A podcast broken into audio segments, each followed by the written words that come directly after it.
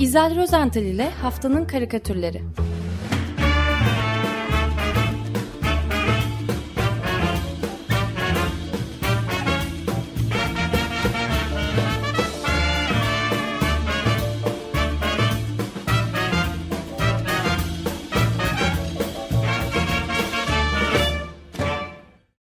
Günaydın İzel, merhaba. Günaydın efendim. Günaydın. Herkese günaydın, iyi haftalar. Çok üzgünüz, değil mi? Evet. Kraliçe öldü ama bir yandan da mutluyuz, sevinçliyiz. Yaşasın kral diyoruz. Hayır, bir de yaşasın halk diyoruz. Yaşasın halk, yaşasın tebaa. Evet. Ve İskoçya'da zaten yaşasın cumhuriyet diye bağıranlar olmuş. O başka, İskoçları niye karıştırıyorsun şimdi?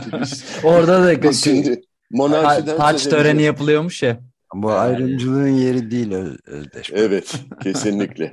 Yani bu hafta ana konumuz tabii ki Kraliçe Elizabeth II'nin vedası olacak. Fakat ben kronolojik sıraya bağlı kalmak istiyorum müsaadenizle. Öncesinde İngiltere'nin yeni başbakanı Liz Truss'tan biraz söz etmek istiyorum.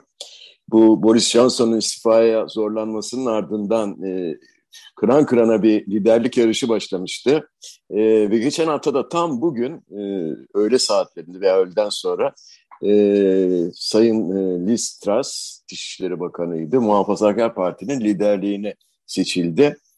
Hayırlı olsun diyeceğim ama kraliçe için pek de hayırlı olmadı galiba, değil mi? Britanya için de pek hayırlı olmayacak. Ona geleceğim yani. Bakın. İlk karikatür Hollanda'dan, Hollandalı bir çizer Jean Gouders çizdi.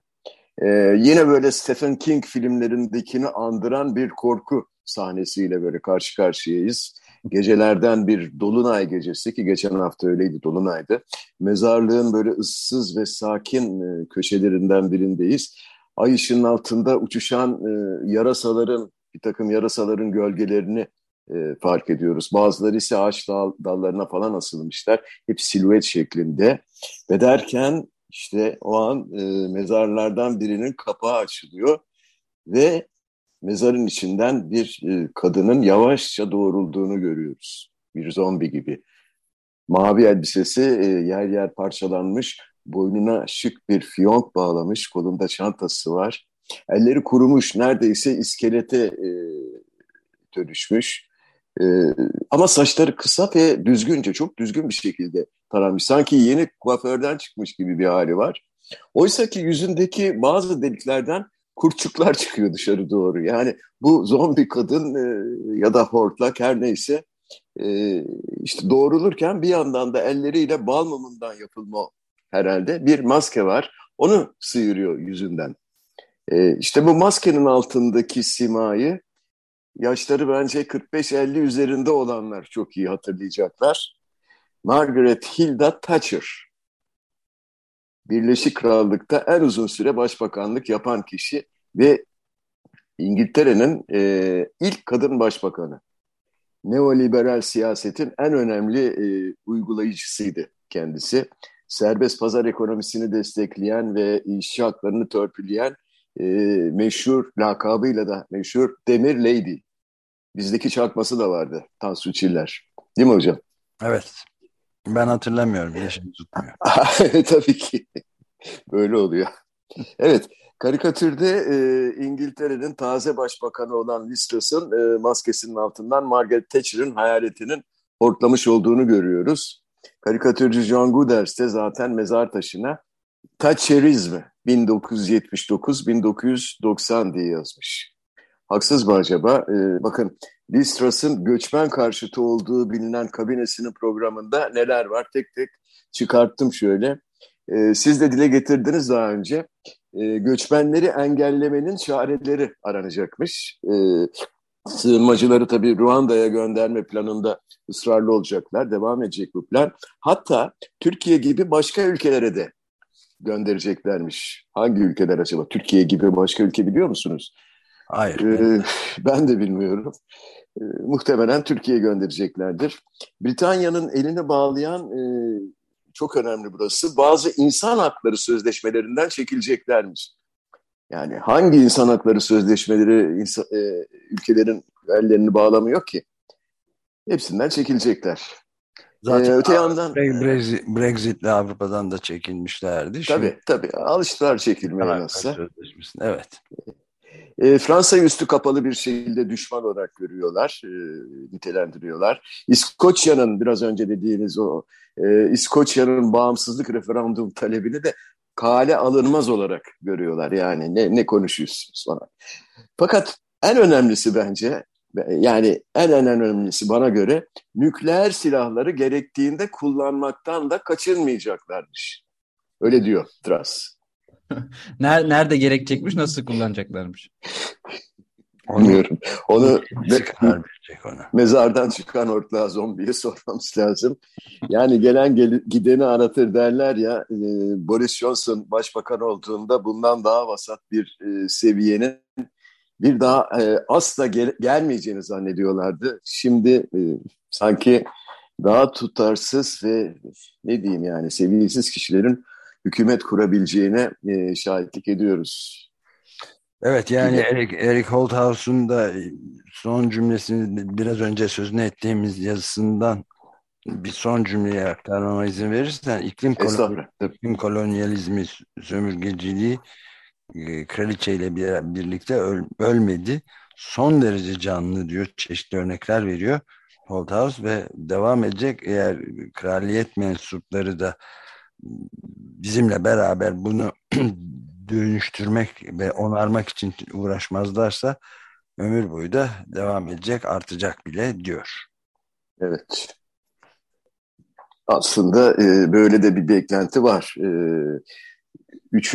Charles'tan. Şimdi tabii Liz Truss'ın başbakan olmasıyla dehşete kapılanlardan biri de tabii ki kraliçe Elizabeth II idi. Salı günü Liz Truss'a o başbakanlığı tevdi ettiğinde ellerinin mosmor olduğu, bilmiyorum fotoğraflardan siz de gördünüz mü ama hep konuşuldu, yazıldı. Zaten 2 gün sonrasında da 96 yaşındaki 2. Elizabeth'in yaşama veda ettiği resmen ilan edildi. Ve bütün Birleşik Krallık ve hatta bütün dünya aniden şoka girdi. Yani kimse kraliçenin günün birinde veda edebileceğini düşünmek istememişti sanki. Hatta Liz Truss, bütün dünya şokta dedi, İngiltere'de sadece. Evet. Hepimiz şoktaydık. Ve karikatür dünyası da şoktaydı. Yani bir müddet hiç ses çıkmadı. Fakat yavaş yavaş kalemler harekete geçti ve neredeyse bütün hafta boyunca kraliçeden başka hiçbir şey çizilmez oldu. Yani yüceltenler de oldu, yerin dibine batıranlar da oldu. Fakat şöyle diyebilirim, yani kraliçeye müspet gözle yaklaşanların sayısı görece çok daha fazlaydı. Ben Nikaragua asıllı New York'ta yaşayan aslında Daniel Ortega mağduru kendisi, çok iyi bir karikatürcü Pedro X Molina'nın çizdiği bir karikatür. Onun karikatürü bana bir sözü de çağrıştırdı. Hani böyle sevilen bir yakınımız uzun ve sancılı bir sürecin ardından öldüğünde teselli amacıyla söylenen bir söz vardır. Kurtuldu denir. Evet. Pedro Molina'nın karikatüründe de kraliçeyi kurtaran Tanrı'nın bizzat kendisi. Karikatürde Tanrı kolunu uzatmış, beyaz kaptanından kocaman böyle avucunu açıyor, uzatmış böyle. Yaşlı kadının ağır adımlarla ve de arkasına bakmadan, hatta Tanrı'nın parmaklarından destek alarak, başparmağından destek alıyor. Avucunun içine doğru ilerlemesine ve yukarı doğru çıkmasını sağlıyor. Kraliçe arkasına bakmıyor çünkü arkasında bıraktıkları hiç de açıcı bir görüntü değil. Ortalık yangın yeri gibi. Bir tarafta aile skandalları böyle bomba gibi patlamış, her yeri dağıtmış, alevler içerisinde. Öbür tarafta politik karışıklık bombası patlamış. Orası da darmadağın olmuş, yanıyor. Bu durumda da Pedro Molinas karikatürünün başlığını bulmakta pek zorlanmamış ve demiş, Tanrı kraliçeyi korudu. Yani... Bir Hintli tarihçi de, Hindistan'dan bir tarihçi de Britanya'nın bütün tarihinde hiç istila etmediği sadece 22 ülke var demiş ve eklemiş. Britanyalı gemiler 3 milyon Afrikalı'yı yeni dünyaya köle olarak taşıdı. de bütün bir imparatorluk Asya'ya, Afrika'ya ve Amerika'ya da sefalet ve açlık, kıtlık taşıdı. Yani kraliçe için fazla... Olur mu ama medeniyet taşımıştır. Britanya monarşisine gözyaşı dökmeyeceğiz diyor valla. Valla yok. Yani teşekkür etmesi gerektiği yerde bilemiyorum. bilemiyorum. Nankörlük gibi geliyor bana. 10 milyon Hindistanlı'nın ölümüne, açlıktan ölümüne ulaştığı tespit edilmiş durumda. Britanya İmparatorluğu'nun ellerindeki bütün yiyecekleri kendi ülkelerine taşıyarak. O zaman da dünya nüfusu biraz düşük, yani öyle 7-8 milyar gibi değil, milyar ancak bile var mı bilmiyorum. Bilemeyeceğim. Ben bu konuda bir şey diyemiyorum. Yardımcı olamayacağım. Özür dilerim. Ben karikatür anlatayım iyisi. Tamam. Evet, devam edin. Pardon. Peki. Julien Personeni, ki kendisinin adı, imza adı Sanaga. Bu kraliçemizin son derece şok ölümünü bir başka türlü yorumlamış. Daha doğrusu çok ilginç bir kıyaslamada bulunmuş. Sanaga'nın karikatüründe Birleşik Krallık bayrağıyla örtülmüş bir musalla taşı var galiba. Onun üzerinde ise kraliçenin naaşının içinde bulunduğu tabutu görmekteyiz. Tabutun başında ise bekleyen siyah takım elbiseli, siyah kravatlı ve saçsız bir adam var. Herhalde kraliyetin cenaze işleri protokol müdürüdür, görevlisidir. Adam gayet üzgün, başını hafifçe öne de eğmiş, kendi kendisine söyleniyor. Elizabeth II'nin ölümü tıpkı iklim krizi gibi. Herkes olacağını biliyor ama kimse de inanmak istemiyor. Evet, çok. Sizin aklınıza bu Leonard Cohen'in şarkısı geliyor mu? Zarların hileli olduğu, herkes biliyor geminin su aldığını. Neyse, hızlanayım biraz çünkü zaman sınırlı, karikatürler güzel. Patrick Chapat, o da bu konuya değinmiş. Fakat o başka türlü bakmış, henüz taç giymeyen fakat cumartesi günü kral ünvanına resmen sahip olan 3. Charles'a, Kral 3. Charles'a merhaba dedi karikatürüyle. Kraliçe 2. Elizabeth'in taç giyme töreni dillere destan olmuştu zamanında. 1953 yılının Haziran ayında tüm dünyada kutlanan bu tören gerçekten uzun ve tarihi bir saltanatın başlangıcı olmuştu. O zaman ben henüz 2 yaşındaydım. Töreni izleyemedim yani. Bilmiyorum siz izleyebildiniz mi? Ama bizde televizyon yoktu değil mi o zamanlar? Yoktu. Bütün İngilizler televizyon sahibi olmuşlar sırf o töreni izleyebilmek için. Şimdi Kral 3. Charles'ın taç giyme töreninin bu kadar görkemli olacağı zannedilmiyor. Fakat ilkbahar aylarında gerçekleşecekmiş. Artık onu kaçırmayız herhalde. Neyse, şimdi Chapat'ın karikatüründe yeni Kral 3. Charles'ı Buckingham Sarayı'nın balkonundan halka tebaasına seslenirken görüyoruz. Balkonda 4 kişi var. 73 yaşındaki kral ve hemen yanındaki ondan 2 yaş daha büyük, yani 75 yaşındaki Camilla ve yanı başlarında bekleyen siyah elbiseli görevliler tabii. Chapat her ne kadar Camilla'ya torpil geçip onu olduğundan geç çizdiyse bu karikatürde, aynı toleransı sanki krala göstermemiş. O resmi kıyafetini süsleyen madalyalar falan, onların altında 3. Charles biraz ezik ve sanki olduğundan daha yaşlı gibi görünüyor. Fakat ağzından çıkan sözler bu görüntüyü yalanlıyor. Artık sıra biz gençlerde diyor. Evet. Aslında şunu belirtmek istiyorum. İklim değişikliği ve yoğun tarım gibi konularda kralın bazı güçlü şeyleri var, görüşleri var. Yani. Öyle oldu söyleniyor ama onu ayrıca tartışırız. Benle tartışmayın. Ben bilgili değilim bu konuda. Okuduklarım söylüyor. Okuduğumu satıyorum. Yalnız Guardian köşe yazarlarından Simon Jenkins'e göre kralın kendi damgasını vurabilmesi için monarşinin imajını kesinlikle reformdan geçirilmesi şartmış. Öyle diyor. Hatta belki de monarşiye son verecektir. Diyor. Jenkins ha? Jenkins. Öyle bir yazısı çıktı. Belli mi olur? Belki de hakikaten monarşinin sonu olur. Öyle yorumlar var. Peki, yetti kraliçe ve kral karikatürleri diyorsanız sizi daha iç açıcı bir konuya, savaş tanrılarının dünyasına davet etmek istiyorum. Savaş zamanlarının karikatürcüler için vazgeçilmesi, en vazgeçilmesi alegoridir tabii. Savaş tanrısı ile barış tanrıçısı, bunlar sıkça görülür karikatürlerde. Ve nedense savaşı bir erkek, barışı ise bir kadın temsil eder hep. Hep öyledir. Savaşan ülkeleri ise çeşitli hayvanlarla sembolize edilir. İkinci Dünya Savaşı'nda çok fazla vardır bunlardan. Rusya'yı oldum adası bir ayı figürü simgeler. İngilizler ise bir aslandır, yaşlı bir aslandır. O da öyle. Meğer Ukrayna'yı da bir balık temsil ediyormuş. Emad Hajjaj. Hajjaj Filistin kökenli, Ürdünlü bir karikatürist. Çok başarılı bir karikatürist o da. Çeşitli uluslararası karikatür kuruluşlarına da üye. Al Raide ve Jordan Times'ta karikatürleri yayınlanıyor. Son karikatüründe o da alegorilere başvurmuş. Yuvarlak bir küre şeklindeki dünyamızın tepesine çıkmış, oturmuş. Ayıların sevdiği bir işi yapıyor ayı. Pençeleriyle balık tutmaya çalışıyor. Somon, evet, özellikle. Somon, evet. Fakat yani tutacak, pençesini atacak böyle, tuttuğu balığı bir lokmada falan ağzına atacak, yutması gerekiyor. Fakat bu kez somon değil de sanki zor durumda, uzun tırnaklı böyle pençeleriyle kavramaya çalıştığı balık, vahşi bir balık.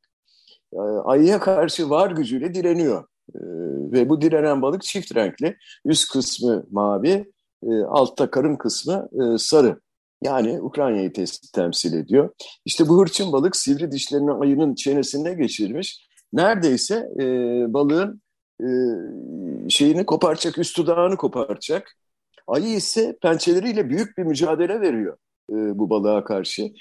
Fakat bu kavga ayının üzerinde oturduğu dünyayı, o temsil eden kürenin üstünde pençe darbelerinden de nasibini alıyor. Yani yer yer çizilip bozulmaya başlamış.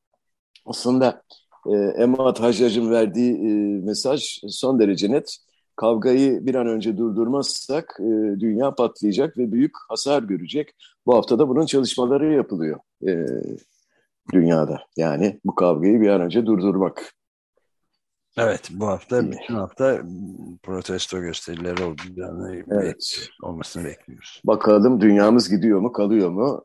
Fakat bugün hayırlısıyla Türkiye'de yeni eğitim öğretim yılı başlıyor.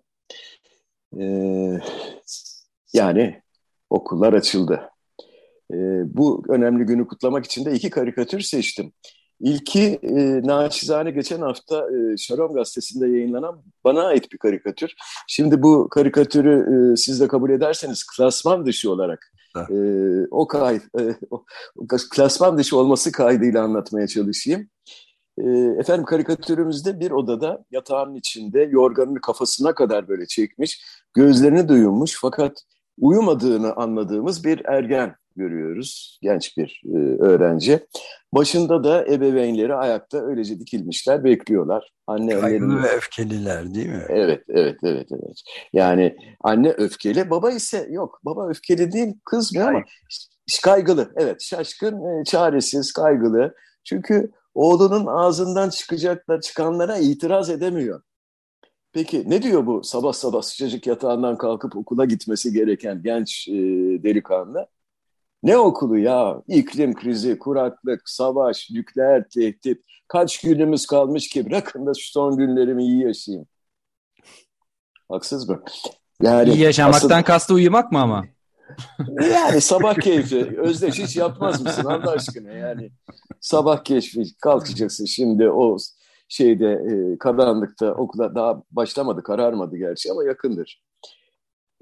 Aslında konuşma balonuna sığdıramadım. Yoksa salgın, hastalıklar, kıtlık, ne bileyim türlerin yok olması falan gibi başka pek çok neden bulunabilirdi mazeret olarak ama bu karikatürün devamı da olmalı. Yani Özdeş, bu genç ergen yatağından kalkıp madem siz beceremiyorsunuz, bırakın ben mücadelemi vereyim diye bağırarak ortalığa atılmamalı mı? Yok mi? Bence bilgisayar oynar. Oyun oynamanın başına geç son günlerini yaşamak için. Öyle mi? Gözlemlerin onu mu diyor?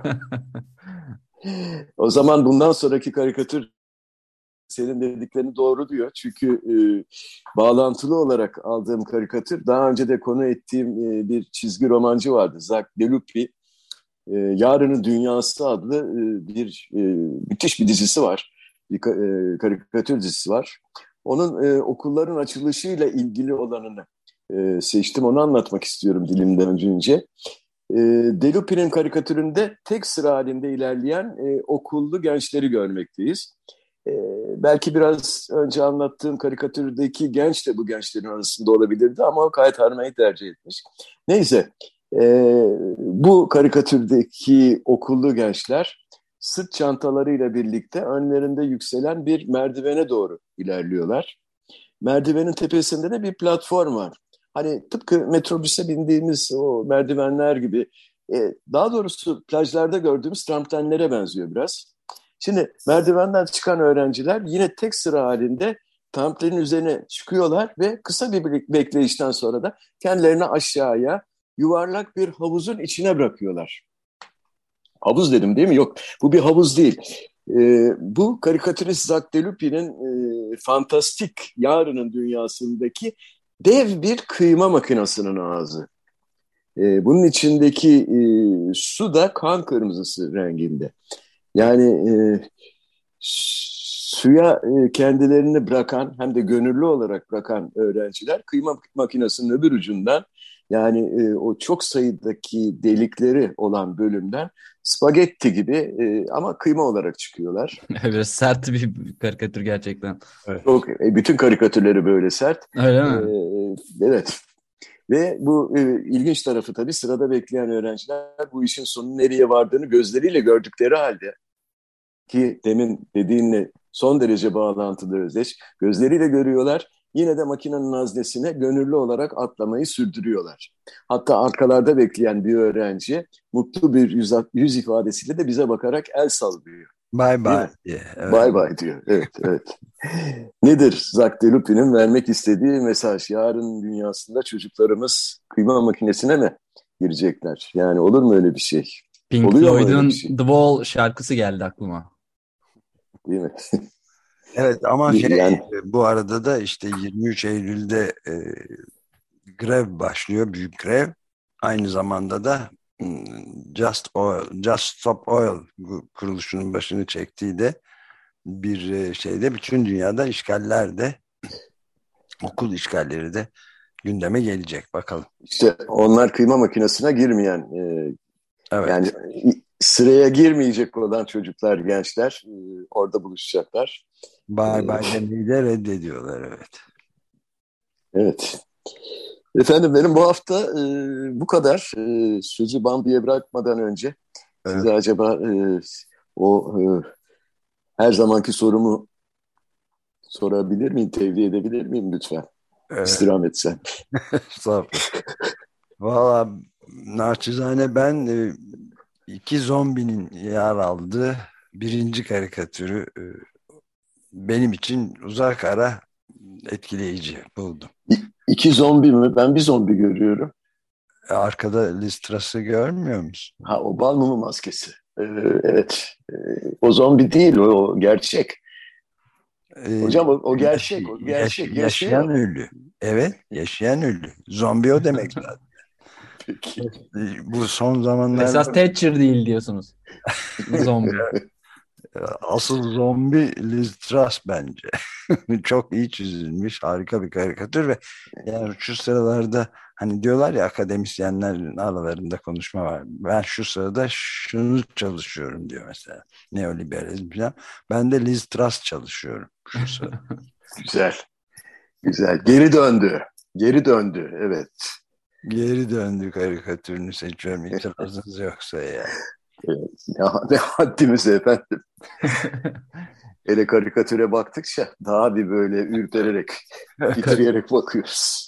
Kabul edenler, kabul etmeyenler edilmiştir. Edilmiştir. Çok teşekkür ederiz. Güzel görüşmek üzere. Ben teşekkür ediyorum. İyi haftalar. Hoşçakalın.